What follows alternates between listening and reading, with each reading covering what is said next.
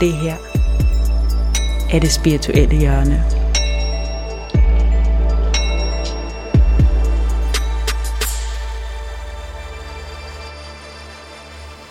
Jeg har fået besøg af dig, Anders Hansen. Du har været med i podcasten før. Ret præcist for et år siden, faktisk. Virkelig? Ja. Wow. Ja. Tiden flyver i godt selskab. Ja, det gør den, og sidst jeg præsenterede dig, så sagde jeg også, det er vildt, jeg har fanget dig lige mens du er i København, og det er så det samme nu, fordi du bor nemlig ikke i Danmark, du bor i Miami. Ja. Så det er sådan lidt eksotisk at få sådan et lidt amerikansk indslag her i podcasten. Krydder med noget sønderjysk. Ja, lige præcis. Ja, for du er jo faktisk opvokset i Sønderjylland. Ja, præcis. Men lad mig præsentere dig. Du er coach, foredragsholder, illusionist. Er der noget, jeg mangler? Transformationskatalysator måske. Den har jeg ikke hørt før. For at koble det hele lidt sammen. Ja. Men det var også ord, der kom til mig, efter at have tænkt over den her tid. Fordi det er hverken det ene eller det andet. Det er lidt af det hele. Og det er jo så anderledes, det vi laver, ikke? Så det har været svært at proppe det i en kasse og sige, det er her, det hører til. Men det er jo transformationer via en underholdende oplevelse. Som du havde lejlighed til at være med der. Var det sidste forår? Ja, nej, sidste efterår i september. Jeg var med til et af dine shows, du laver. Shows, der hedder Real Magic Live. Ja. Hvor du så blander, fordi du har en fortid inden for underholdningsbranchen med at være tryllekunstner. Du har optrådt på krydstogsskibe med alle de her ret seje tryllekunst-shows, som du så kombinerer med de her sådan lidt mere coachende, og jeg har lyst til at sige sådan opløftende, meget sådan inspirerende, men også sådan prikker til folk og siger sådan, hey, hvad er det virkelig, du vil? Altså, det er det her, tag lige dit liv op til, eller tag lige dit liv seriøst, og tag dine drømme seriøst. Mm. Så ja, jeg var med til et af dine shows. Det var en rigtig spændende oplevelse. Det er jeg glad for. Altså, det er jo lidt af en rejse, du har været på i dit liv. Og jeg vil faktisk høre, om du ikke vil starte med at opsummere den rejse. Altså, vi nævnte det lige før, det her med, at du kommer fra Sønderjylland, nu bor du i Miami. Du er gået fra at lave trylleshows, og nu laver du lidt mere sådan coaching, hjælper folk i deres liv. Vil du ikke opsummere din historie? Helt klart. Jeg forlod Danmark for efterhånden 17 år siden, efter at være blevet til en version af mig selv, jeg absolut ikke holdt af. Altså, jeg var ikke den ven, jeg vidste, jeg kunne være. Jeg var ikke den businesspartner, jeg vidste, jeg kunne være. Og var i en dyb konflikt i forhold til min egen personlighed og hvem jeg var som menneske. Og jeg vidste ikke, hvad jeg skulle gøre. Så i sådan et desperat forsøg på at genopfinde mig selv, solgte jeg alt, hvad jeg havde, og hvad jeg ikke kunne sælge, det gav jeg væk. Og så hoppede jeg på en flyver til Miami. Og der landede jeg jo så, og startede egentlig med at genopbygge min karriere fra scratch. Altså, jeg optrådte med trolleri selv dengang. Min tidligere businesspartner og mig havde fået det op på et rigtig godt plan her i Danmark, men der var stadigvæk noget, der manglede i mig. Det var meget hult for mit vedkommende. Og så jeg ankom i Miami dengang med 2 kufferter og et spil kort tilbage, og startede med at optræde med trolleri på lokale caféer og restauranter igen. Og da jeg ikke troede, jeg kunne nå længere ned, altså jeg havde jo mistet alt, stort set. Mine venner, min far han døde, vores virksomhed stoppede. Der var en af mine venner, der gav mig en bog, Din underbevidste skjulte kræfter, og jeg begyndte at forstå lidt mere omkring mit sind, som jeg ikke havde forstået hidtil. Jeg var 26 år gammel og var dybt forvirret omkring mig selv. Og jeg gik på et år fra at overleve ved at optræde med trolleri for drikkepenge, korttricks på lokale caféer og restauranter, til at stå på et krydstogsskib med et show i multimillion-dollar-klassen med 13 dansere og 5 teknikere, og havde teamet op med et stort produktionsselskab og tænkt, hvad pokker skete der? Jeg vidste jo godt, det ikke var et uheld. Jeg vidste godt, der ikke sad en gud deroppe og sagde, nu er det Anders' tur. Altså, jeg vidste godt, at det havde noget at gøre med min nye måde at tænke på. Men jeg kunne ikke sætte en finger på det. Så jeg blev virkelig besat af at finde ud af, hvad der var sket med mig.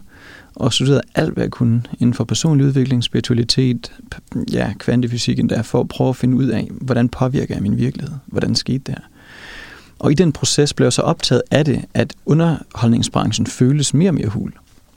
Føles mere og mere overfladisk. Føles mere og mere jagten på den evige tilfredsstillelse af egoet, som det jo var, hvis bare de giver mig en stående applaus i aften, ikke? Altså, hvor er det behov kommer fra, og så videre, og så videre. Og så jeg stod på et krydstogsskib tilbage i 2015 i den mexicanske golf, og vi har lige afsluttet et show, og 500 personer i publikum, og der var der en stående applaus, og så videre. Jeg gik tilbage i omklædningsrummet og tænkte, hvad fik de med sig hjem her? Nu har jeg studeret personlig udvikling over nogle år, jeg følte, jeg manglede at efterlade mit publikum med noget andet end, hvordan gjorde han tricket. Det blev meget hult, og var meget hult i lang tid. Mm. Og der tog jeg en beslutning om at forlade underholdningsbranchen, og egentlig bygge noget op igen fra scratch, ved at bringe underholdning sammen med personlig udvikling. En oplevelse, som jeg hidtil ikke havde set. Men tog beslutningen dengang om, at vi ville arbejde med den bedste i verden for personlig udvikling. Så hvis jeg skal lære nogen, så skal jeg lære af den bedste. Og i 2016 tiltrak jeg så Bob Proctor ind i mit liv, som blev en rigtig god ven, som jeg havde lejlighed til at opbygge et program sammen med. Og det blev 5 fantastiske år med virkelig en pioner på mange måder, som var med til at bringe selvhjælpsindustrien op på det plan, hvor den er i dag, og han har jo så hjulpet millioner af mennesker i hans livstider. Og meget af det materiale, han har kunne lære mig, 6 af mine andre mentorer er jo det, vi så giver videre i dag, som er egentlig en sammenkobling af 200 års kollektiv research og anvendelse inden for personlig udvikling. Mm. Så det er konkrete redskaber, som er med til at skabe en dyb transformation. Og det er jo det, vi alle sammen søger som mennesker. Ja, og det handler simpelthen om, hvordan vi kan bruge vores sind. Præcis. Sindet er det stærkeste enkelte agentur, der nogensinde har været på jorden, og vi har aldrig fået lært, hvordan det fungerer. Vi har ikke lært vores 6 mentale værktøjer at kende. Vi har ikke lært at styre den skabende kraft. Der er en kraft, der strømmer til os. Vi kan kalde det Gud, universet, eller hvad vi nu kalder det ikke, men der er en kraft, der strømmer til os, som giver os evnen til at tænke, som giver os sindet som et værktøj. Men vi har ikke lært at bruge sindet som et værktøj. Vi har stort set lært i anførselstegn at lade sindet bruge os. Så jo mere vi kan tage kontrollen tilbage, og jo mere vi kan guide den her skabende kraft ud i de resultater, vi ønsker, jo bedre resultater får vi. Fordi kroppen er jo også kun en manifestation af sindet. Altså sindet udtrykker sig via det polar modsatte, det fysiske. Sindet er en energi. Og sindet sidder lige midt imellem den energi og den fysiske form, som vi også er omgivet af, som vi oplever via vores fysiske sanser. Men vores udfordring er jo blot, at vi er programmeret til at leve gennem sanserne. Vi antager og opfanger kun det, der er fysisk, som værende vores virkelighed. Og det er jo ikke der, tingene er. Det er jo der, tingene ender. Så når vi begynder at arbejde med vores sind, så begynder tingene at lande på et helt andet plan, på et fysisk plan. Måske i forhold til sundhed, eller mere frihed, eller større indkomst, eller hvad end det nu måtte være, ikke? Eller i dit tilfælde en fantastisk ny bog. Ja, tusind tak. Så. Ja, og det er virkelig interessant, og faktisk apropos min bog, jeg er virkelig jo også meget optaget af det her emne, som vi skal tale om, og allerede taler om nu. Og for, hvad det snart 1,5 år siden i den her podcast, der havde jeg besøg af en, der hedder Ibraun, som ved enormt meget om kvantefysik. Han havde skrevet om det og studeret det. Og han åbnede virkelig også et univers for mig. Han skelner mellem indfoldet og udfoldet orden, og det skriver jeg også selv i min bog, og han har det fra en, der hedder David Bohm, som var kvantefysiker, som var meget fremme i 60'erne, 70'erne, 80'erne. Og han skriver nemlig om det her indfoldet og det udfoldede, så det her med, at der er jo uendelige mængder energi, men det hele er potentielt, så det er ikke kommet til udtryk endnu. Præcis. Så det er virkelig toppen af isbjerget, eller endnu mindre, vi ser i den fysiske verden. Absolut. Altså han sammenligner det med et hav, så hvis man tror, at hele havet er havoverfladen, så har man virkelig misforstået, hvad havet er. Men det der så er det finurlige ved det, eller det interessante ved det, er, at vi kan bruge vores tanker til at beslutte, hvad vi vil have på havoverfladen, i stedet for at bare acceptere det, eller sige, at det er, som det er, men vide, at vi også har noget at skulle have sagt. Lige præcis. Ham, som jeg studerede med, hedder Fred Alan Wolf, også kvantefysik, og han siger, at vi lever ikke et univers, vi lever et multivers, ikke? Hvor der er uendelige virkeligheder, indtil vi begynder at vælge tingene. Og problemet er, at de fleste har ikke lært deres sind nok at kende til, at de kan vælge tingene. De har ikke lært deres mentale værktøjer at kende, og hvordan man så ændrer på de her dybliggende paradigmer i vores underbevidsthed, som giver os 95% eller mere af vores resultater, ikke? Så vi går og tror, vi har brug for mere viden. Vi tager flere certifikater. Jeg kalder det certifikitis. Jeg skal bare mere uddannelse. Som min gode ven Kim Bøje siger, hvad med noget inddannelse i stedet for? Også en god måde at sige det på, ikke? Altså, hvad med at komme ind og lære os selv lidt bedre at kende? Og det er jo i virkeligheden det, der er nøglen. Altså, det er det, vi beskæftiger os med, blandt andet. Men det, der er ved at arbejde med manifestation, og netop arbejde med at bruge sine tanker, bruge sin bevidsthed til at leve i den virkelighed, som man har allermest lyst til, eller allermest nysgerrig på. Som jeg oplever det, er det bare ikke lineært. Det vil sige, det er ikke sådan, at du ved, så går man på en trappe, så kommer man hele tiden til næste skridt. Der kan også være udfordringer, man kan møde modstand, blokeringer. Hvordan har du selv oplevet det? Godt spørgsmål. Jeg har i bagspejlet faktisk... Jeg er blevet bedre af mine udfordringer. De fleste af dem. I starten blev jeg bitter. De første 26 år af mit liv var jeg bitter. Der eneste udfordring virkelig bitter. Og jeg var et bittert menneske, indtil jeg var 26 år gammel. Hvad var du bitter over? Alt. Altså, altid fokus på, hvad der ikke gik. Hvad jeg ikke gjorde godt nok. Hvad andre ikke gjorde godt nok. Kritiserede dem, så ned på dem.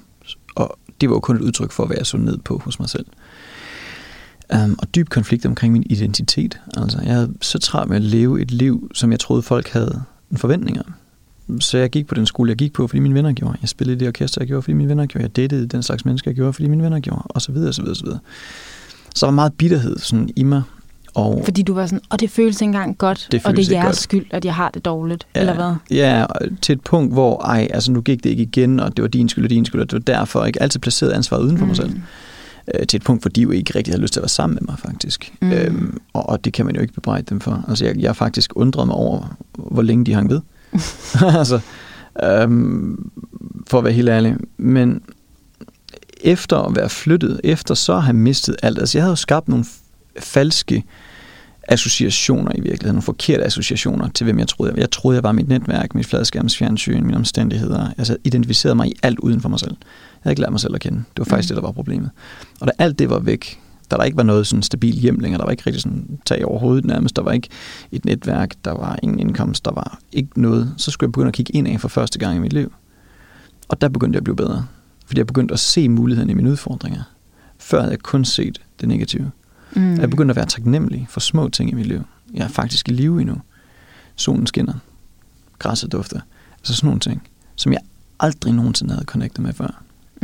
Også en ydmyghed på en eller anden måde. Meget stor ydmyghed for livet, og det giver, når man vågner op bare lidt mere, end man gjorde. Og den kontrast, der så begyndte at indfande sig i mit liv, var også stor. Det var også det, der gjorde, at jeg blev passioneret om at finde ud af, hvad det var, der skete.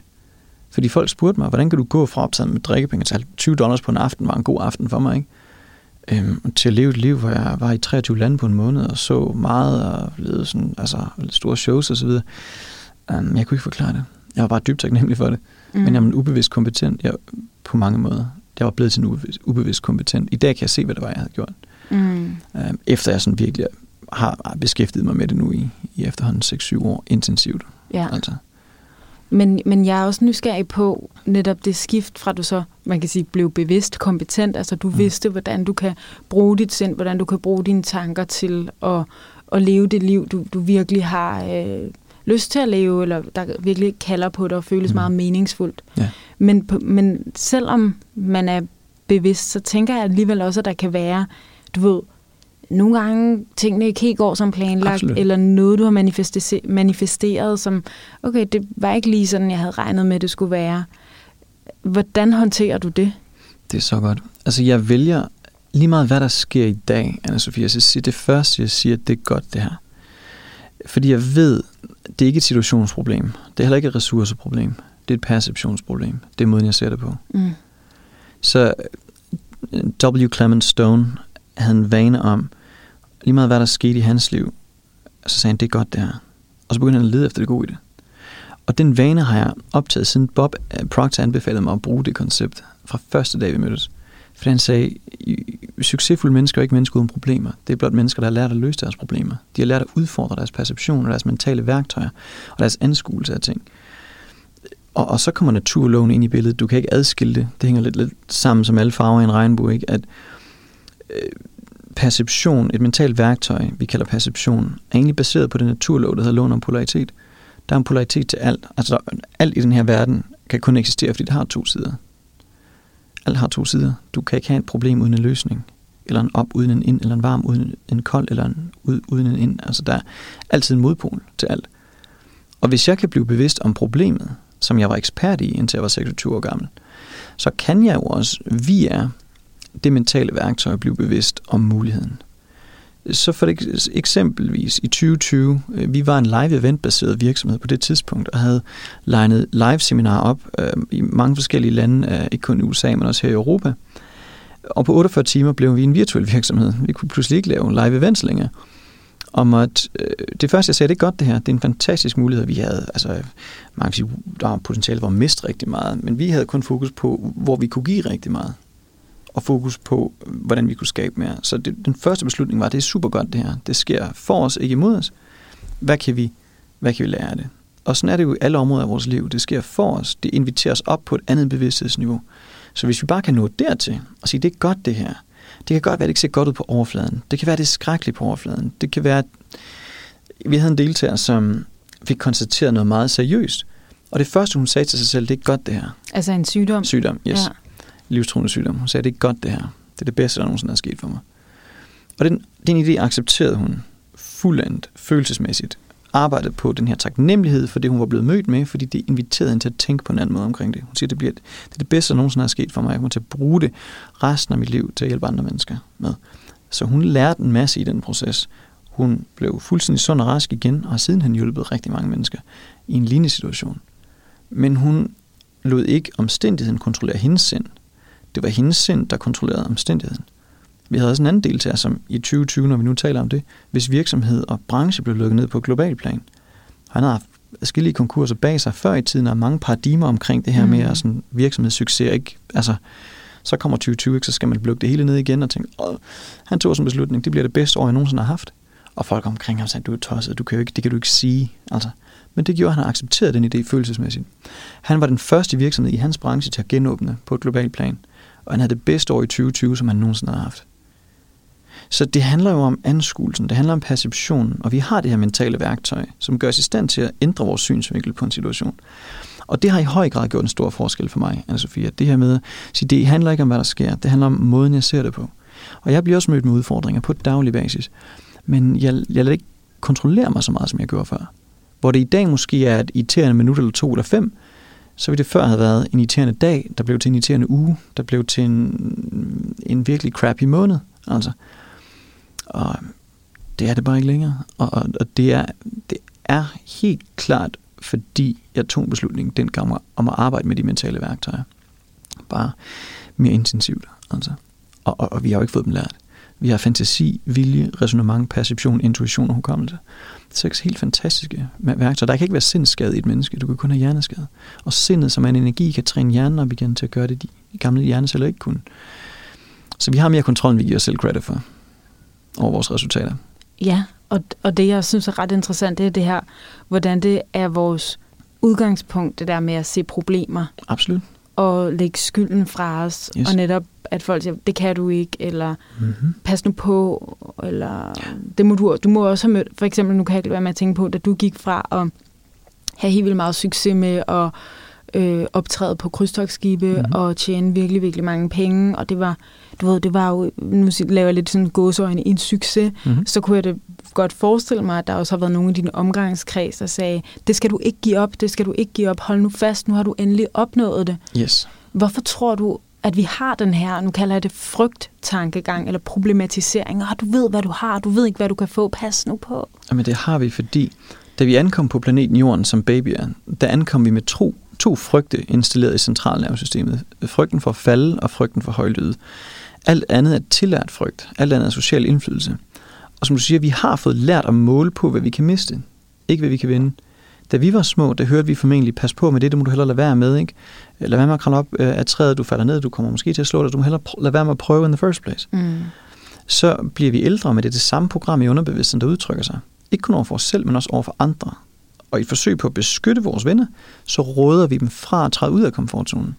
Men det er desværre også komfortzonen, hvor de fleste mål dør, fordi der sker ingenting, og vi er gode til at minde hinanden på, at man ikke bør gøre det. Jeg havde venner, der grinede af mig. Jeg havde en danskaptajn, som er ansvarlig for mine dansere på skibet dengang, og hun grinede ham og sagde, du skal ud og hjælpe mennesker med trolleri, bare come on, altså. Den sidste gang, jeg tjekkede det, lavede hun stadigvæk det samme. Og det er jo selvfølgelig fint, hvis hun elsker det. Men det værste, man kan gøre, det er at bringe sine egne begrænsende overbevisninger ud på et sølvfad over for nogle andre, ikke? Og lade det være til selvbord. Og det er der mange, der har det rigtig travlt med. Så en af de bedste ting, man kan sige, hvis man har noget modstand i miljøet, det er at sige, jeg forventer ikke, du forstår mig, men jeg forventer, du respekterer mig. Det er min beslutning. Og hvis man bare kan nå til en respekt, så er man nået rigtig langt. Fordi der er ingen, der kommer til at, i starten i hvert fald, jeg skulle ikke sige ingen, men det er få, der tænker på den måde. Det er få, som som naturligvis tænker over, lad os sige, at skabe ultimativ frihed i deres liv, og lave deres årlige indkomst samtidig som månedlige indkomst, og skabe rejse verden rundt, hvis de har lyst til, eller udgive deres bog. Eller for mange, der bliver det en tanke, som ender i komfortzonen, må hellere lade være, fordi, og alt det, der følger efter, fordi, er den her omstændighed, som det menneske sidder fast i, og de refererer til noget fysisk. Jeg kan ikke, fordi ressourcerne er der ikke, jeg kender ikke de rigtige mennesker, jeg har ikke uddannelsen, pengene er der ikke. Og det er alt sammen omstændigheder, som sindet har skabt til og med i dag. Så hvis vi lader være, sindet har skabt til og med i dag, afholder os fra at gøre noget nyt, så er det jo hunden, der bider sig selv i halen, og der lever de fleste mennesker. Mm. Når du hører dem tale om, i det ene åndedrag fortæller de dig alt det, de godt kunne tænke sig, og i det andet åndedrag giver det alle årsager til, hvorfor de ikke kan. Og jeg har taget en beslutning for mange år siden efterhånden, at jeg deltager ikke i den form for negative brainstorm. Altså. Ja, det er meget... Altså igen, hvis man skal bruge den metafor med kun at se havoverfladen, som det virkelig... Det er sådan...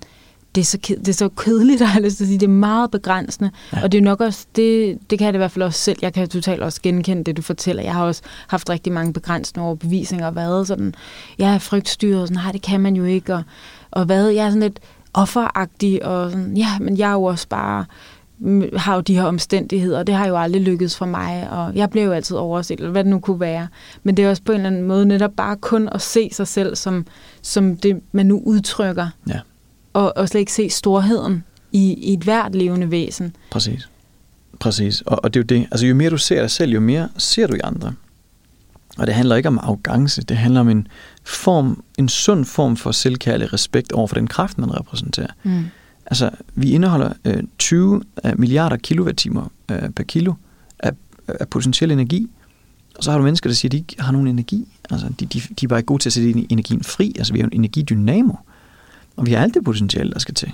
Og alt det brændstof, der skal til. Mm. Det, der mangler for de fleste, det er et brændende ønske om noget mere. De kan ikke sætte sig ned og forklare, hvad de ønsker at have ude i livet. Du spørger dem, hvad vil du absolut elske at skabe? Og så ser du øjnene vandre, ikke? Vind i lotto kunne være meget rart. Eller, altså, de har ingen idé. Hvis du spørger de fleste mennesker, hvordan dit liv ændrer sig. Lad os nu sige, at du så står 1 million på kontoen i næste måned. De vil ikke kunne svare på spørgsmålet, fordi de aldrig underholdt idéen om, at det kunne være deres virkelighed. Eller hvordan vil det være at leve den her form for frihed, eller skabe det her, eller træde og blive selvstændig, eller hvad end det nu måtte være. Ordene er der ikke, fordi bevidstheden ikke er der. Og det er jo et problem. Hvad kan man gøre, hvis man er der? Tag sig selv lidt mere seriøst. Studere så meget man kan.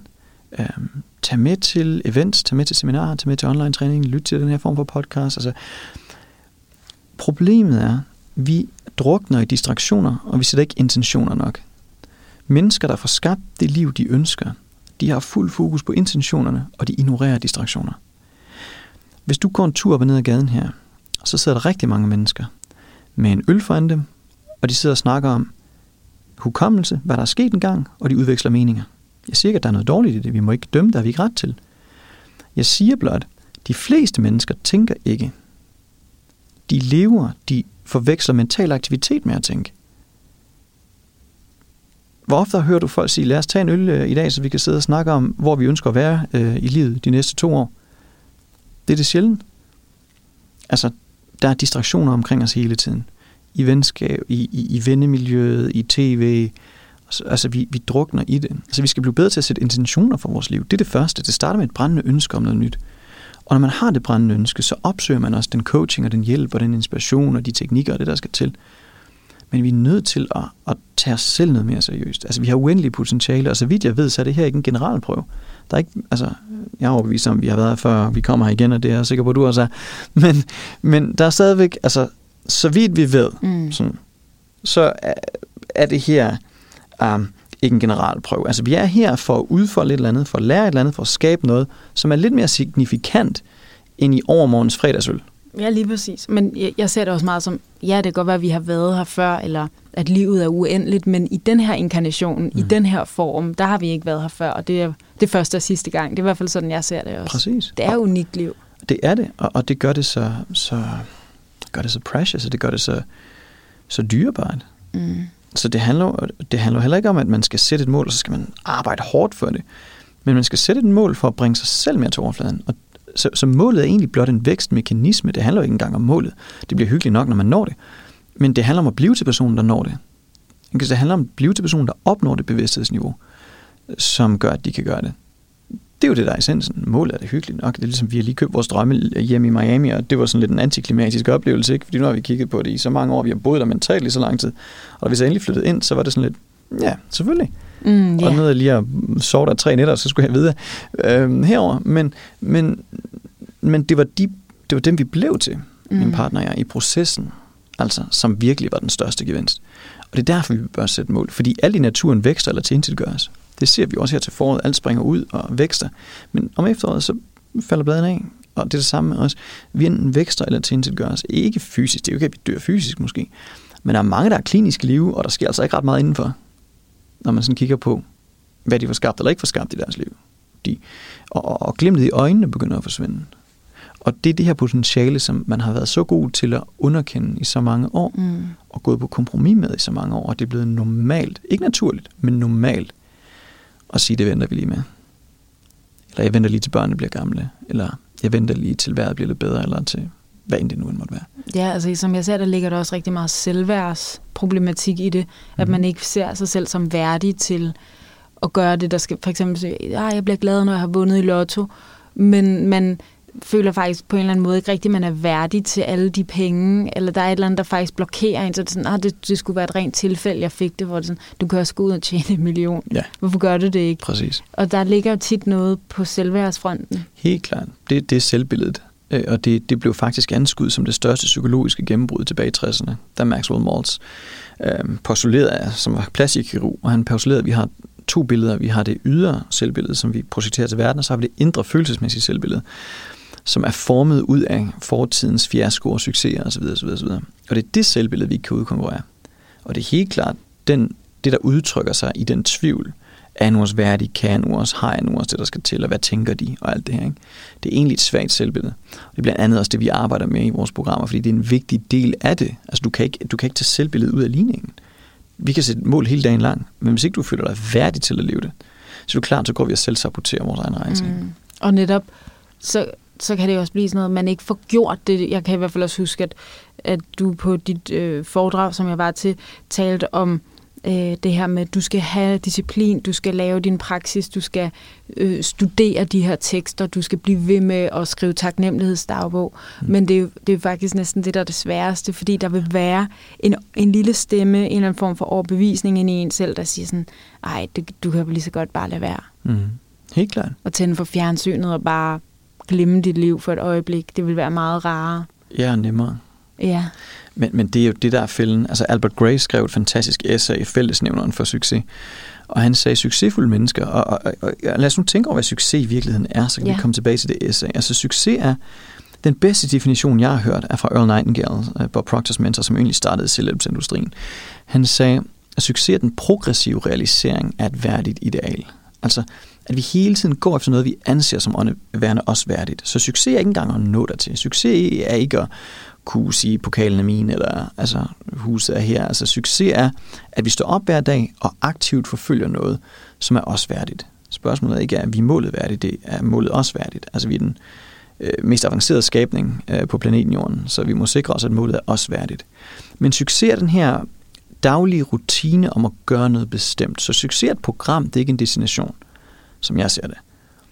Og succes er netop, at man disciplinerer, det skaber så meget mental disciplin. Altså, jeg tror, ordet disciplin er også misforstået, ikke? Sådan disciplin, det bliver hårdt og træt meget hurtigt.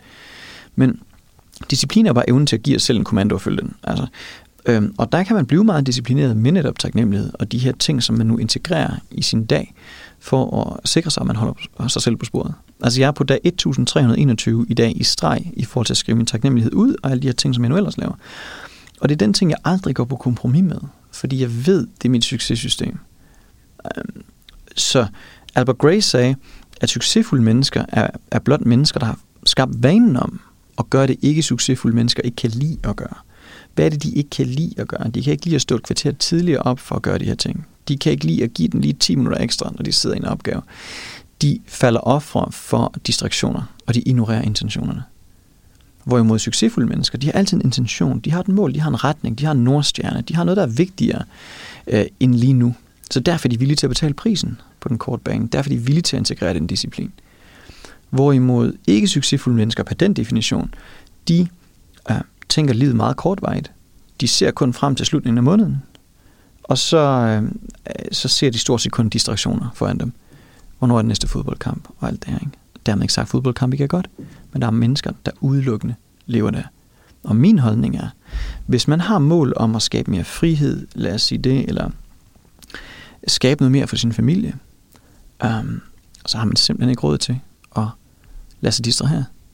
Altså, så har man ingen ret til at klage, når man når 20-30 år længere frem, og ikke kan forstå, hvad der skete med livet. Man har bare ikke taget sig selv seriøst nok i processen, og man har levet i et liv af distraktioner. Ligesom alle andre omkring en. Mm. Og det er jo også det, der er nøglen til succes. Det er lettere at vinde i livet, når vi forstår, hvordan miljøet påvirker os. Fordi vi er gennemsnittet af dem, vi omgås.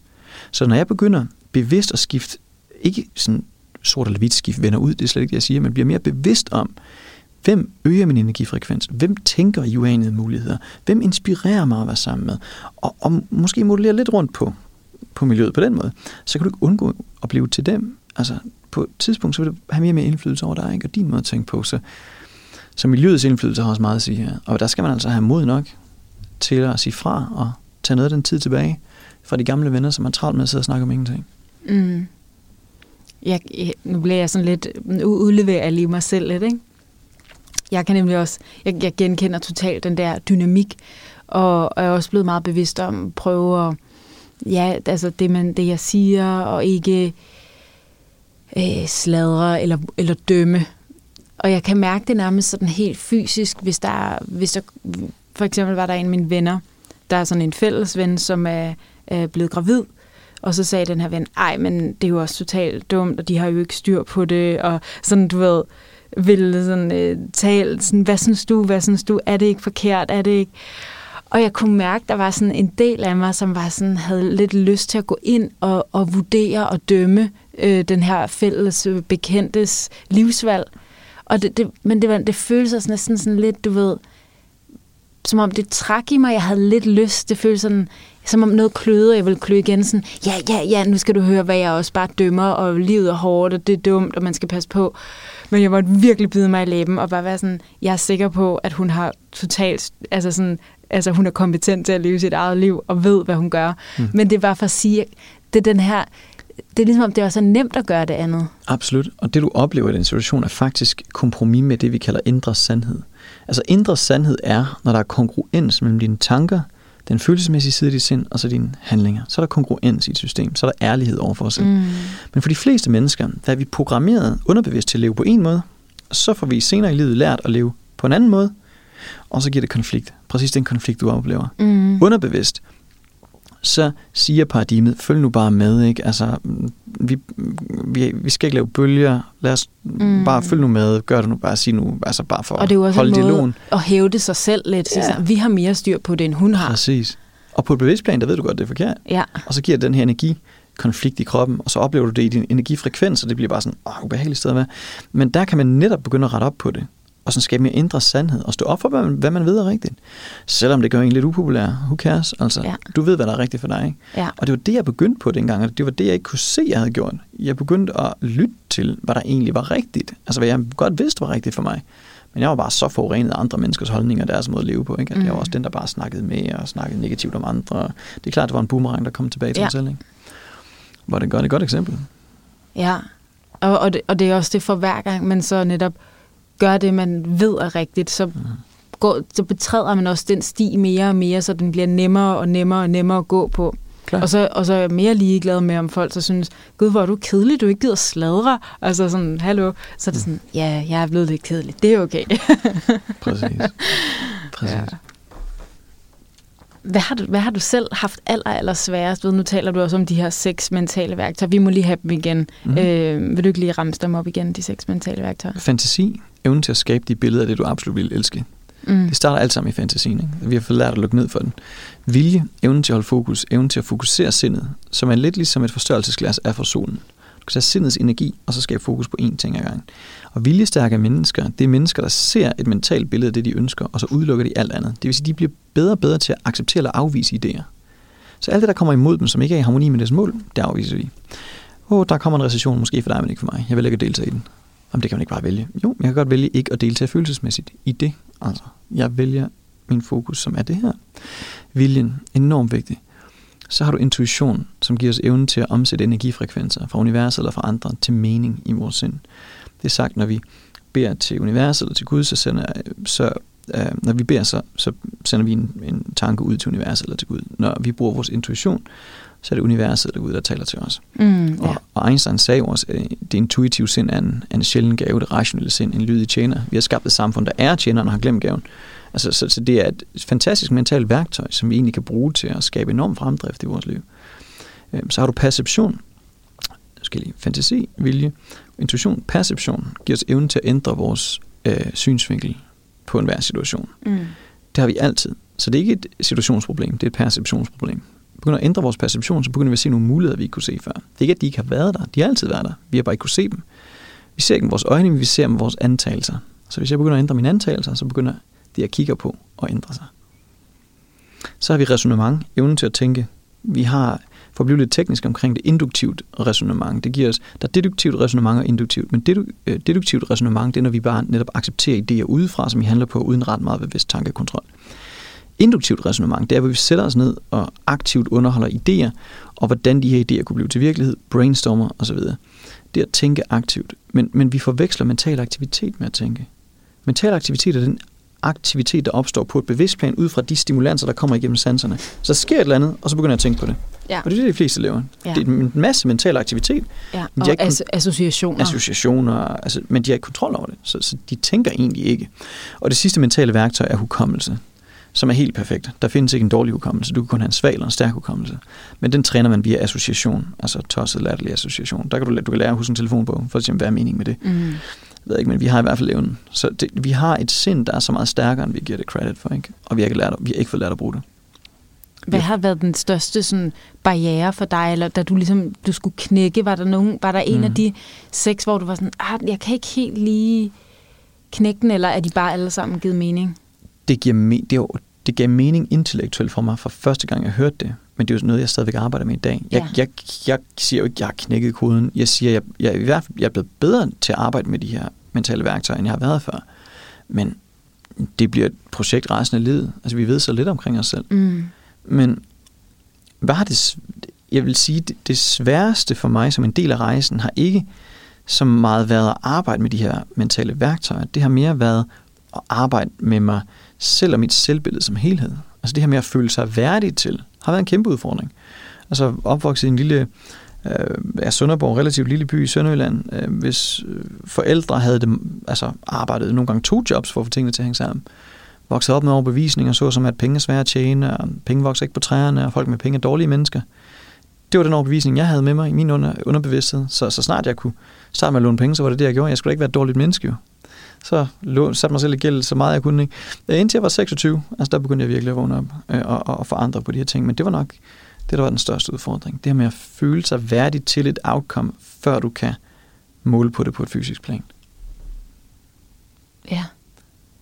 Men hvordan fik du den der værdighed? Fordi det er jo netop... Altså var det bare noget, der kom med den bog, du læste? For jeg tænker, at det er virkelig svært, når man vokser op i en lille provinsby, og man skiller sig måske lidt ud fra majoriteten, og det kan jeg ikke, og alt det der. Sådan, hvor fik du så dit selvværd fra? Det er interessant, fordi jeg havde altid et stærkt ydre selvbillede. Jeg kunne sagtens gå på fjernsyn og så videre, uden problemer, men jeg havde virkelig et dårligt indre selvbillede. Jeg var altid nervøs for, hvad folk tænkte om mig. Og var nervøs mange gange også, når jeg gik på scenen, og sådan en ubalance i maven, og hvad må de tænke i dag, er det her nu godt nok? Indtil jeg skulle holde mit indlæg på Bob Proctors scene tilbage i 2017. Og samme nervøsitet, jeg tænkte, det går da vel væk, altså efter nogle 20 år i underholdningsbranchen, man skulle tænke, det går vel væk på et tidspunkt. Men samme der i maj måned 2017, og vi står backstage og skal til at gå på, og Bob kommer hen til mig og siger, du er nervøs, er du ikke? Jeg var sådan, jo, og så slår han hånden i bordet, sådan virkelig hårdt, sådan, wow, hvordan våger du at være nervøs? Råber han ind i hovedet på mig, ikke? Det var sådan virkelig paradigmeskift. Sådan, hvordan våger jeg? Har jeg et valg? Altså, og der klikkede der et eller andet, han siger, hvor er du dog selvoptaget? Du fokuserer kun på dig selv, du er bange for, hvad de tænker om dig. Din energi går indad. Fokuser på modtageren, fokuser på dit budskab, fokuser på den værdi, det har. Og så er det sjovt med det. Så smiler han og sender mig op på scenen. Og i det øjeblik, det gjorde noget ved mit selvbillede. jeg fik en helt anden forståelse af mig selv. Jeg er god nok, som jeg er. Jeg skal ikke leve op til noget. Altså, jeg skal bare fokusere på den, jeg står overfor. Og hvordan de har det, og hvordan de kan få det. Så får jeg det endnu bedre med mig selv. Og det var en af de ting, der gjorde det. Og så selvfølgelig alt den coaching, han var i stand til at give mig over en 5-årig periode, gjorde også rigtig meget af de år. Så også det, blandt andet, det er ikke én ting, det er sådan en sammenkobling af mange forskellige ting, men som har gjort den forskel. Altså. Og jeg tror, hvis det var det eneste, man tog med sig, det var en forståelse af sindet, vigtigheden af mål, og så hvordan ens selvbillede kontrollerer en, så har man nået et godt stykke af vejen. Altså selvbilledet udtrykker sig i alt. Kvaliteten af vores forhold, i vores indkomst, i vores måde, vi behandler os selv på, måden, vi taler omkring os selv på, osv. Ikke?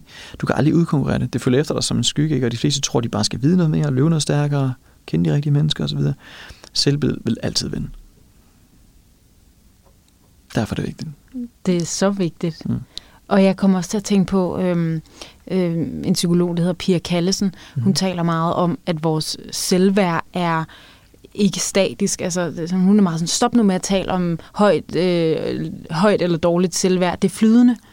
Og det tænker jeg faktisk også på, når du har din daglige praksis og laver de her selvværdsøvelser, så er det også, at du hele tiden faktisk går ind og arbejder med dit, så vi kan også kalde det selvbillede. Helt klart. Det er hele tiden under construction, det her selvbillede. Altid. Vores standarder bør altid øges. Og det her med selvtillid, altså, der er nogen, der siger, de sætter det i sådan sort og hvid ting. Jeg har selvtillid, ellers har jeg ikke selvtillid. Men det kan man jo ikke sige. Jeg har jo tillid til mig selv, om at jeg fik bundet min snørebånd her til morgen. Den tillid var der jo. Jeg havde tillid til, at jeg fik ordnet bruserne og de andre ting. Så jeg har jo selvtillid på mange områder i mit liv. Men på nogle områder måske, hvor der jeg skal træde ud i noget nyt, eller beskæftige mig med noget andet, der er der måske ikke så meget selvtillid endnu. Men hvis jeg går ind psykologisk og arbejder med mit selvbillede, inden den fysiske oplevelse indfinder sig, så vil jeg føle mig meget mere værdig til det, og også meget mere tillid til, at jeg kan gennemføre det. Og det kan da godt, der kommer nogle swoops og nogle fejl undervejs, men man behandler det på samme måde, som man ville behandle et win. Altså det er bare et pejlemærke, der viser mig, hvor jeg er på vej hen. Så der kan man altså psykologisk arbejde rigtig, rigtig meget med det her, sådan så man er på forkant. Så når den fysiske oplevelse er der, så føler man sig væsentligt bedre forberedt. Og det er der jo evidens nok for efterhånden, at du kan faktisk... Når du skaber en syntetisk mental oplevelse af noget, så begynder kroppen at forberede sig på den oplevelse. Musklerne begynder at forberede sig. Der er lavet nogle tests med sportsfolk, altså, hvor de tager den ene gruppe og sender dem ud på banen og træner, den anden gruppe sætter de til at meditere på det her outcome, og kroppen begynder at respondere. Centralnervesystemet begynder at forberede sig, ikke? Og det er enormt, altså det er så simpelt, og det er ikke så nemt at eksekvere på, men det er vores powerhouse. Altså vores overbevisninger ligger jo i alle celler i kroppen, og det er det, vi arbejder med. Og så det her med, om noget så rent faktisk går galt eller ikke går galt, det er også det, man stopper også lidt med at identificere sig med det, der sker. Ja, helt klart. Og man identificerer sig med den her uendelige kraft, som hele tiden strømmer igennem. Det er en god måde at sige det på, lige præcis. Altså du disassocierer dig væsentligt mere til de fysiske ting. Om det er godt eller skidt, altså jeg behandler det hele på samme måde. Jeg bliver ikke sådan overnydet ekstatisk, hvis det går godt. Jeg bliver heller ikke ked af det, hvis ikke det gør. Det er bare pejlemærker. Det er bare godt det hele, og der er noget læring i alt. Altså. Ja. Så det er sådan en dyb taknemmelighed på daglig basis, med en forventningsfuld attitude om, at det selvfølgelig går, som man ønsker. Ja. Men det er ikke noget, jeg lader mig kontrollere. Ikke? Nej. Altså. Og jeg kan nemlig huske sidste gang, du var her, så fortalte du, at du havde lavet et show, hvor der var et af tryllenumrene, der gik galt. Det var noget med en knude, der skulle bindes op, og så gjorde den det ikke. Og så sagde du også med sådan meget lethed, sådan, ja, det var meget sjovt, den ikke gjorde det. Der var nok en besked til mig i, at jeg skulle være mere taknemmelig, men du netop, du identificerede dig ikke med det, og var sådan, nej, så synes de, jeg er dårlig. Fordi det ved du ikke er. Præcis, og som tidligere illusionist, dengang var det det hele handlede om, at tricket skulle virke. Jeg ved ikke, om det var den event i februar, du var... Nej, jeg var der ikke, men du fortalte bare om det i vores podcast. Til vores event sidste år i september, der var der en svæveillusion, vi skulle have med, som var helt ny, som absolut ikke fungerede. Første gang, vi prøvede, så må vi lige tage det hele igen, ikke? Og så sagde jeg, nu bliver det et trylleseminar i stedet for, nu kan I se, hvordan det fungerer, men lad os lige få det på kamera, gutterne skyld, ikke? Fordi de har øvet så længe. Så vi tog det hele igen forfra, og det var super sjovt, det var. Altså, men ved du hvad der, fordi der var jeg der faktisk, og ved du hvad der var sjovt ved det? Ja. Det var, jeg havde ikke lagt mærke til, det ikke lykkedes, og det siger jo også noget, ikke? At så jeg var sådan, nå, men det er da fint, og sådan, jeg sad bare sådan, og så sagde du sådan, nej, det lykkedes ikke, sådan er det nogle gange, prøv lige igen. Ja. Og så var jeg lidt, så blev jeg sådan, nå, gjorde det ikke? Så det er jo også faktisk noget om, apropos illusioner, ikke? Yes. At nogle gange, så, det er måske et lidt dårligt udtryk, med sådan fake it till you make it. Jeg siger jo ikke, at du skulle have løjet og sagt, at det fungerede, når det ikke gjorde. Det var der sikkert mange, der kunne se, det ikke gjorde, men jeg kunne altså ikke. Men det er også det der med, i stedet for hele tiden at italesætte, sådan, men jeg er jo ikke sådan så dygtig, eller whatever, så bliver det også sådan, det havde vi altså ikke lagt mærke til, eller hvad det nu kunne være. Ja, men det var noget teknisk, som teknikere, vi var nødt til at nulstille det hele, klart. Og de var nødt til at vide det. Men det er bare en oplevelse igen, ja. Altså vi har det sjovt med det. Ja, og jeg har lige siddet og skrevet i mine noter, sådan, det hele er bare noget, vi leger, fordi det er også lidt nogle gange en tanke, jeg får, at alt hvad vi udtrykker i den fysiske verden, at det er jo bare noget, vi leger, så for eksempel dit tilfælde, hvor vil du helst bo? Nå, jeg vil gerne bo i den her mega lækre lejlighed i Miami, fordi det kunne være en sjov leg, men det er ikke vigtigt. Nej. Det er bare sjovt. Præcis, lige præcis. Og man skal heller ikke gifte sig med sit mål. Altså det skal ikke være, så er det en usund form for afhængighed. Det er en dans med livet, og man skal have det sjovt med det. Ja. Men altså, præcis det samme lejlighed. Hvor ville det være fantastisk at bo, ikke? Altså, det ville det være her. Blandt andre sådan specielle mennesker, lad os bare kalde dem det. og det var sådan, det er bare det er en dans med livet, og man skal have det sjov med det.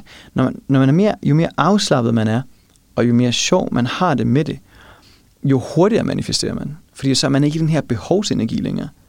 Altså når man har givet fuldstændig, når man er non-attached, og er i den energifrekvens, hvor man bare har det godt, lige meget hvad der sker, så går det virkelig stærkt. Universet elsker fart, virkelig. Det kan gå enormt stærkt, og det var det, der skete for mig dengang, uden at vide, hvad det var, jeg havde gjort. Altså, jeg var bare blevet så... Jeg havde det sjovt med livet igen. Det havde jeg ikke haft i 26 år. Mm. Ja, og så bliver det også netop, hvis vi nu bruger det udtryk, at du har giftet dig med din drøm, og så kom du til at bo i den der superlejlighed i Miami, men så, det var ikke... Det gjorde mig ikke lykkelig, altså kommer den der skuffelse, fordi du egentlig, man vil tage det meget alvorligt, hvor det er sådan, det er bare endnu en oplevelse. Lige præcis. Og det ser man nemlig meget, især med sportsfolk, som har investeret så meget tid og kræfter i at vinde et pokal. Altså helt konkret har jeg en bekendt, som vandt en guldmedalje til OL for nogle år siden, og han har, siden han var 17 år gammel, haft det mål, altså. År efter år sagt nej til alt, gået på kompromis med stort set vennekreds og alt muligt andet frem for træning, kærester og alt muligt andet, og ikke tid til det. Det her. Så stod han på skamlen,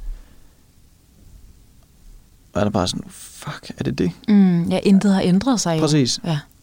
Og så kommer der lidt depression og lidt af hvert, ikke? Fordi at han tror, han har depression, og der er lidt andet galt med ham, ikke? Fordi han er sådan helt tom indeni, givet op på så meget undervejs, ikke? Og faktisk først der indser, hvad livet egentlig handler om. Så det handler jo ikke om, at man ikke skal sætte mål, men man skal sætte mål. Men man skal ikke gifte sig med dem, altså. Og det tror jeg er en vigtig læring. Det er så interessant pointe, og virkelig, jeg var faktisk rigtig glad for, at du italesætter det.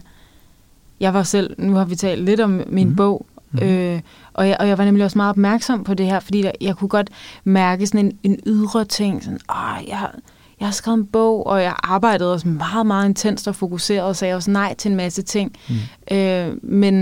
Men blev også heldigvis meget tidlig i processen opmærksom på at sige, det skal være sjovt at skrive bogen, det er processen med at skrive bogen, det er fordi, det føles så sandt og så rigtigt og så dejligt. Så det er ikke, det er sådan, den udkommer, den er en kæmpe succes, det er dejligt, men det er ikke det. Nej. Du skal have det sjovt med det. Ja, og jo sjovere du har det, skal være værdigt, det skal være sandt. Præcis. Altså jo sjovere du har det med det i processen, jo større sandsynligheden også for, at det bliver en succes. Ja. Det fortjener. Ja. Så laver jeg noget nyt senere, ikke? Altså det er også det, jeg kan ikke gifte mig med det, fordi så vil man jo bare sidde sådan, hey, kan I huske, at jeg har skrevet den her bog? Ja. Og så bare tale om det de næste 30 år. Ja, præcis. Ja. Så det er sjovt. Ja, det er sjovt.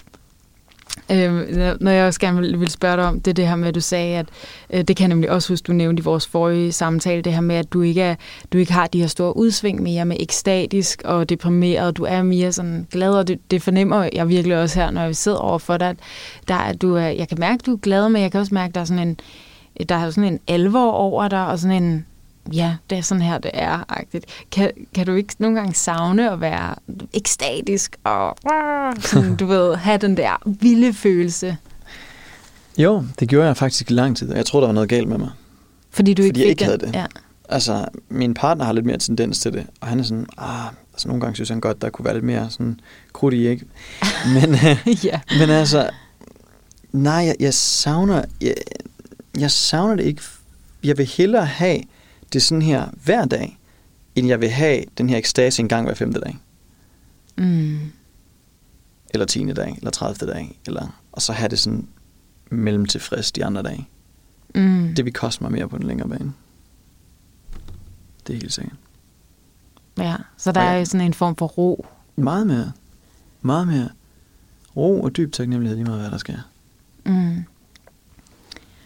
Noget andet, jeg har lyst til at spørge om, det er sådan, om du nogle gange kan blive træt af, altså, at du ved, det er jo meget de samme problemstillinger, folk kommer med, kunne jeg forestille mig. Altså, det er lidt de samme ting, du fortæller igen og igen og igen. Mm. Kan du blive træt af det? Nej, fordi det er ikke det samme menneske. Ja. Og selvom det er det samme menneske, så er det på et andet bevidsthedsstadie. Det er jeg jo også. Jeg flytter mig også på daglig basis. Og konstant gentagelse er nøglen til forandring. Så nogle gange skal vi høre det 1000 gange, før den virkelig lander. Og måske fra flere forskellige vinkler. Ja. Men jeg bliver ikke træt af det, fordi jeg ser forandringer indfinde sig i folks liv, som de fleste ville tro, det var løgn, hvis man sagde det. Altså, det er svært for mange folk at forstå. Vi har ikke været så gode til at ære folks rejse, altså sådan virkelig offentligt ære det så meget, som vi gør nu. Men vi har dedikeret en hel side på vores hjemmeside kun til, vi kalder det vores Real Magic Miracles, altså de her mirakler, som indfinder sig. Og Voltaire sagde, ordet mirakel, altså han definerede det det er et ord, vi har opfundet for at beskrive kendte effekter af ukendte hovedårsager. Men vi ved jo godt, hvad den ukendte hovedårsag er. Det er mindsetet bag. Mm. Så jeg er i den bedste branche i verden. Det er der ingen tvivl om. Der er så meget psykisk indkomst på daglig basis. Du bliver så rig mentalt af at høre folks historier, og deres gennembrud, og deres familiedynamikker, som har ændret sig, og deres børns liv, som har forandret sig. Ikke? Altså, ja, det er de samme koncepter, det er de samme naturlov, men forandringerne er forskellige, og de er altid i større og mindre grad, men de er der. Og det bliver jeg aldrig nogensinde i den her livstid træt af. Tværtimod. Jeg bliver mere og mere passioneret for hver dag, der går, fordi vi får de her succeshistorier tilbage igen, ikke? På daglig basis efterhånden. Og når du ser et menneske, som har taget en beslutning om at udvikle sig selv, pludselig påvirker deres partner, deres forhold bliver bedre, deres frihed bliver bedre, deres børn får bedre selvværd og selvtillid i skolen, begynder at lære på en helt anden måde. Vi havde en deltager, hvis søn var blevet diagnosticeret med autisme. Efter at arbejde med de her ting, kunne man ikke finde autismen i ham længere, og sønnen har fået et helt normalt liv igen. Altså efter hans mor havde arbejdet? Efter hans mor havde begyndt at arbejde med det her, fordi de overfører energi til dem. Altså børn er jo enormt åbne. Ja. Så hvis, lad os nu sige, at det kun var for Steffs søn Osh, som har fået et helt andet liv, de bor i England, så havde det stadigvæk været et hele værd. Det havde været det hele værd, at den her lille 8-årige dreng har fået et helt andet liv i dag. Så nej, det kommer aldrig til at blive for ens formen. Okay. Noget andet, jeg kom til at tænke på, det er også, det er i hvert fald også noget, man taler meget om inden for, altså nu, jeg er jo yogalærer selv, og det kan jeg huske på en af mine yogalæreruddannelser, så blev vi undervist i det her med, at man kan godt blive sådan en, hvad kan man ligesom en form for skærm for projektioner, at alle eleverne kan projicere noget over på. Sådan, så, og det tænker jeg også kunne ske for dig netop, når du stiller dig op. Og også det kunne blive sådan lidt guru-agtigt, at folk de siger sådan, åh Anders, du har svaret, så de vil på en måde have noget fra dig, og de vil have en bid af dig, og de på en eller anden måde netop glemmer deres egen storhed og projicerer noget. Præcis. Og det er farligt, og det gør vi alt, hvad vi kan for at modvirke. Ja. Jeg er den første til at sige, jeg kan ikke noget, du ikke kan. Vi har alle sammen det samme potentiale. Jeg er bare en formidler af nogle budskaber, som gør, at du kan bringe mere af dig selv til overfladen. Nej, jeg er absolut ikke nogen guru. Jeg ønsker heller ikke at være motiverende. Jeg ønsker at være uddannende til et punkt, hvor du kan motivere og inspirere dig selv resten af dit liv. Det siger jeg til vores deltagere. Altså, jeg er bare en formidler, og jeg elsker at formidle det her, men jeg er bare en terminal for informationen. Ja. Altså, det er absolut ikke os, der skaber løsningen heller. Og jeg tror faktisk også, det var derfor, jeg har været så tilbageholdende med at dele succeshistorier fra vores community. Fordi vi kan jo ikke tage credit for det. Altså, deltagerne gør jo selv arbejdet. De er selv det her bundt uendelige potentiale, som de bare har fået lidt mere styr på. Men hvis vi skulle tage credit for alt det gode, der sker, skal vi også tage credit for alt det dårlige, og det har vi jo heller ikke lyst til. Så det er folks egen rejse. Det er dem selv, der skal give credit. Altså, men vi skaber bare rammerne for den her udfoldelse, der sker. Ja. Men nej, altså, jeg ønsker absolut ikke at være nogens guru overhovedet. Nej. Det er en ubehagelig følelse. Ja, og det er jo også netop at holde dig fast. Præcis. Og så vil du også sige, hvis vi nu sagde, at du lige pludselig ville gøre det på en anden måde, eller så vil folk sige, nej, du skal gøre det sådan her, du plejede at se sådan her ud, eller have den her. Og noget, der også optager mig rigtig meget, det er jo netop også, ja, vi har uendelig storhed, vi har så meget at give, vi har uendelig kærlighed, alt det her, men vi har også en fysisk form, og vi har også en personlighed og præferencer og ting, vi vil. Ja. Så derfor så kan det jo også godt være, at der er nogle af din personlige smag, eller hvad det nu kunne være, at folk var sådan, nej, det synes jeg ikke er fedt, og det er sådan, hey, det er helt okay, det er ikke noget med mig som person at gøre, det er budskabet, og det er storheden, som du kan spejle dig i. Jamen, ikke absolut. Mig. Absolut. Jamen, den får jeg også meget af, også på den anden front, ikke? Ja. Altså, kritik på mange forskellige måder, men det praller af, fordi det er jo folks egne projektioner, i mange tilfælde. Præcis. I hvert fald. Så den kan gå begge veje, ikke? Så nogen vil sige, ej, dit jakkesæt, det er så smukt, jeg vil have et magen til. Eller folk, de sagde det modsatte, ej, det er så dårligt, hvorfor gør du det, når du har så meget styr på de andre ting? Ja. Og så var det sådan, lad os lige skelne. Ja, lige præcis. Lige præcis, og også det her med, jamen altså, hvorfor det her med, at jamen, der er så meget behov i verden, ikke? Det er frygteligt at ville tjene mange penge. Ja. Jeg synes, det er egoistisk ikke at gøre det. Fordi jo mere du tjener, jo mere du giver til de behov. Og så var en, der så spurgte på en af vores Q&A's her den anden dag, ikke? Jamen, når verden er så overbelastet i forhold til brugen af ressourcer i jorden osv., hvordan kunne man så overhovedet tillade sig at ville tjene mere? Hvor pointen så er, jamen det er netop dem, der tjener rigtig meget, som også giver rigtig meget. Warren Buffett, som har stort set doneret hele hans formue, Bill Gates, Melinda Gates Foundation, altså der bliver gjort rigtig meget godt arbejde via det, der bliver skabt.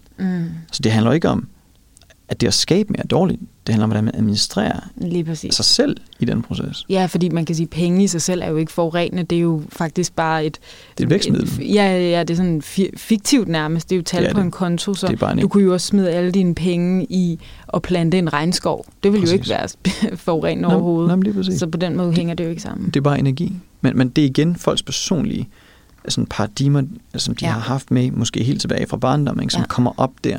Ja. Og udtrykker sig. Og vi får det på alle fronter. Præcis. Altså, men der er en ting, jeg ikke kommer til, det er at gå på kompromis med, hvem jeg er i processen. Det kommer jeg ikke til. Jeg kommer ikke til at prøve at passe ind i forhold til, hvad jeg tror, folk forventer af mig.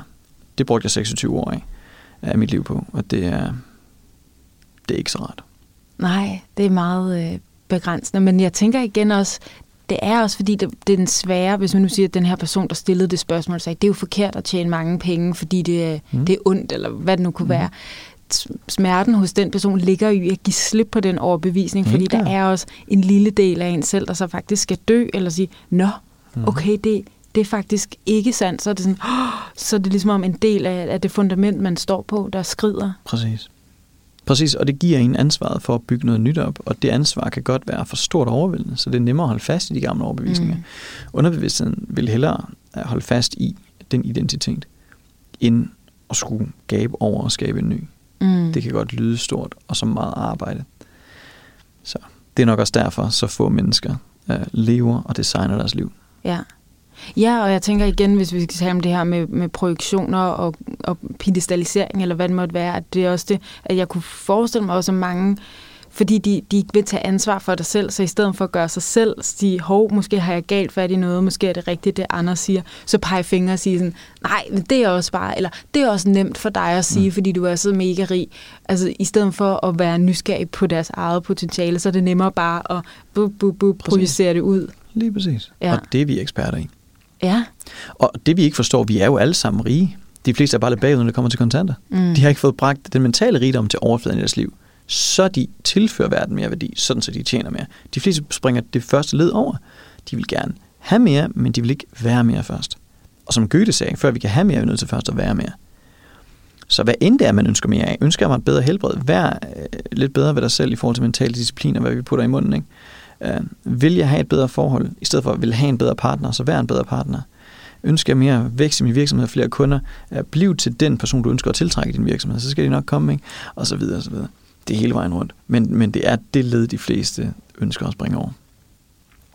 Ja, Altså, det sidste, jeg vil spørge om, det er det her med mål, fordi vi har været lidt omkring det, det der med, at man skal ikke være meget attached til sit mål, men alligevel så taler du også om, at det er virkelig vigtigt at have et mål. Helt klart. Hvordan finder man sit mål? Det er et godt spørgsmål. Der er 3 kriterier, som de fleste mål passer i.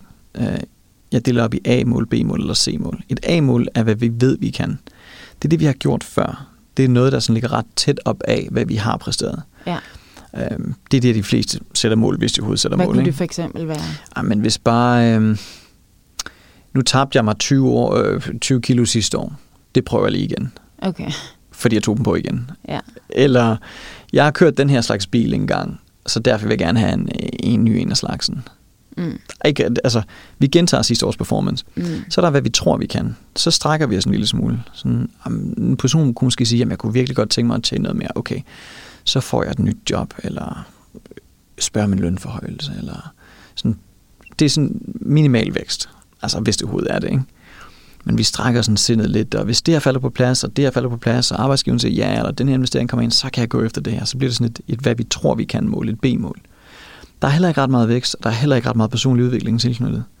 Så et menneske går fra, hvad de ved, de kan, til hvad de tror, de kan, og der er ikke ret meget support i den kategori. Og hvis det er i forhold til indkomst, så er paradigmet bundet op på ideen om, at vi skal sælge mere af vores tid, så vi skal have endnu et job. Nogle gange ender en person op med 3 og 4 jobs, for at prøve at tjene lidt mere, ikke? Og modellen har et problem, vi løber ud af tid, og der er ikke meget support der, måske så tilbage til A.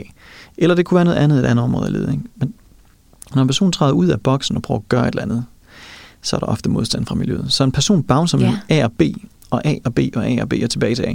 Det vi bør gøre, det er at lære at sætte C-mål, og det er, hvad vi virkelig ønsker. Og vi kan godt sidde og tænke, så kunne jeg da godt tænke mig den her slags bil, ikke? Eller, så 30 kilo skal der frigives. Eller hvad end det nu måtte være. Ikke? Sådan, hvad vi virkelig, altså, vi forveksler, hvad vi virkelig, virkelig ønsker igen, med noget som, det kunne da være meget rart. Men det store spørgsmål, det er faktisk det bedste spørgsmål, man kunne stille sig selv resten af sit liv. Hvad vil jeg absolut elske? Ikke hvad jeg tror, jeg kan. Ikke hvad jeg har gjort før. Ikke hvad der er sådan af ressourcer til, eller, men hvad vil jeg absolut elske? Og det spørgsmål, jeg blev ved dengang, og det blev ved med at komme tilbage til mig, det var, at jeg vil absolut elske at skabe en live-event-oplevelse, som kommer til at hjælpe millioner af mennesker på verdensplan til at leve bedre, rigere og mere fyldestgørende liv. Og det føles rigtigt, det kunne jeg mærke på i alle celler i min krop. Det sidrede. Så var det målet. Og dermed ikke sagt, at vi alle sammen skal ud og ændre verden og skabe nye satellitter og flyve til Mars og så videre. Det er slet ikke det. Men vi skal vælge et eller andet, som vi kan mærke. Det kan også være at bygge et nyt hus fra grunden til vores familie, fordi det giver nogle rammer, som vi vil elske at se vores børn vokse op i. Mm. Eller det kan være mange andre ting, men vi skal kunne mærke det. Mm. Så hvad er nøglen til at sætte et godt mål? Hvad vi er absolut elske? Og så bliver vi spørgsmålet længe nok, indtil der kommer noget igennem. De fleste når ikke længere til ham, så vil jeg bare gerne vinde i lotto. Hvorfor? Altså, vi når ikke ret meget længere. Eller hvad det nu ellers måtte være. Ikke? Men vi skal blive ved, hvad vi er elske. Og så vi ved, at potentialet er der. Vi ved bare ikke, hvordan endnu. Og jeg havde fået lært, hvis ikke jeg ved, hvordan, så kan jeg ikke. Lige præcis. Og det er jo en illusion. Ja. Jeg kan godt, jeg har uendelig potentiale, selvfølgelig kan jeg. Jeg ved bare ikke, hvordan. Og det var det, Bob sagde til mig dengang, da han spurgte, hvad jeg ville. Som jeg blev ud i verden med det her koncept, og jeg skal skabe det her, jeg vil gøre det, du laver, blot med illusioner. Så selvfølgelig kan du det. Du er sådan selvfølgelig, men selvfølgelig kan du det. Du ved bare ikke, hvordan. Og for mig, det var sådan, wait, what? Hvad sagde du lige? Du ved bare ikke, hvordan. Ja, selvfølgelig kan du. Du har uendelig potentiale. Så er det, at lytte med her, altså. Selvfølgelig kan du. Du ved bare ikke, hvordan. Det sjove er at finde ud af, hvordan. Men det finder vi ikke ud af, før vi har sat målet og integreret det underbevidst, så vi ejer det følelsesmæssigt. Så begynder virkeligheden omkring os at forandre sig. Og det er jo tilbage til den her dans med livet, som er ret sjov. Ja, men er det stadig dit mål, eller har du fået et nyt mål undervejs? Det er stadigvæk mit mål. Ja. Jeg måler på det lidt anderledes i dag, men det var det mål, jeg satte dengang. Hvordan måler du på det? Jeg deler ikke mit mål offentligt, Annasophia. Er det rigtigt? Ja, fortæl, hvorfor ikke? Det gør jeg ikke, fordi det er nok bare min egen personlige filosofi. At når vi har et mål, så er det vigtigt at beskytte vores underbevidsthed over for udefrakommende indflydelser. Ja.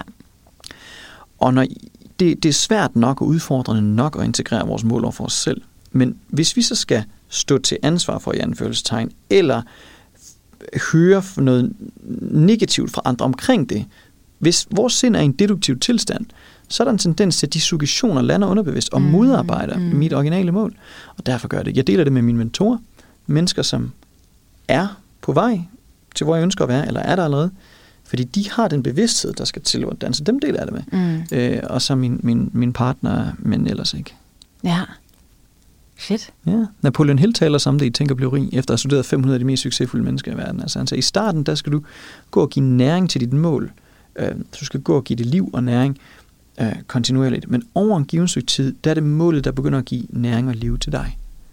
Det begynder at overtage din måde at tænke på og være på i verden. Ja. Og det er der, vi skal hen. Men man gør det ligesom i stillhed, så det kan få lov at udfolde sig. Lige præcis. Men det er så interessant. Det har jeg faktisk talt også med en, der hedder mig, Ulrike, om i et tidligt afsnit. Vi talte om det her med magi og med at skabe.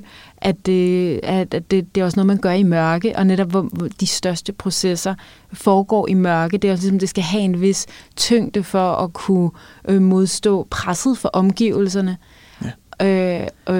For eksempel, du ved, et meget sådan oplagt eksempel er jo et foster, der vokser ind i maven. Ja. Det gør den også i mørke, og den skal ikke, du ved, man skal ikke lige tage den ud og kigge på den. Det kan man jo ikke, så vil den dø. Ja. Så den kommer ud, når den er klar til at modstå presset fra verden og vokse og blive til et menneske, ikke? Det er en god måde at se det på. Det er en god... Eller hvis man har prøvet at bage vandbakkelser, så ved man også, at man skal ikke åbne ovnen undervejs, fordi så klasker de sammen. Kollapser. Men de skal lige have en vis brødhed i overfladen for at kunne modstå den kolde luft udefra. Ah. Så den, og jeg brugte det selv. Det var så dejligt faktisk at høre dig sætte ord på det på din egen måde. Ja. Fordi jeg arbejdede nemlig også meget med det, mens jeg skrev min bog. Der delte jeg heller ikke indholdet med nogen, altså overhovedet ikke engang min redaktør. Så jeg fortalte ikke nogen, hvad jeg skrev om. Fordi det var også sådan, det var så meget en skabelsesproces, og nogle kapitler, jeg rettede jo rigtig meget i den og gik tilbage og tilføjede. Og det var bare nemlig så vigtigt, at jeg ikke blev tilknyttet, eller sagde noget højt, sådan, jeg har skrevet om det her i det her kapitel, og så netop ville høre nogen sige, er du sikker på det? Fordi så vidste jeg, at så ville det kollapse. Præcis. Jamen, det gør det ofte. Men nu bogen, du ved, tryk, den er ude, nu kan den godt modstå presset for omgivelserne, fordi det står, det der skal stå, står der, ikke? Jamen, det er så godt. Og i processen kan man hurtigt blive sidetracked. Ja, lige præcis. Og det skal man ikke. Altså, tilbage til det her med, lad være med at fortælle verden, hvad du vil. Vis verden det i stedet. Ja. Så dejligt. Anders, jeg var mega glad for, at du ville være med igen. Tak. Fornøjelsen her. Ganske min, Annasophia. Dyb taknemmelighed herfra. Du har lyttet til Det Spirituelle Hjørne. Mit navn, det er Annasophia Petri, og hvis du kan lide podcasten, kan du give den et like, et følg eller en håndfuld stjerner her i din podcast-app. Og hvis du kender nogen, som du tror vil kunne lide at høre Det Spirituelle Hjørne, så husk at sige det videre.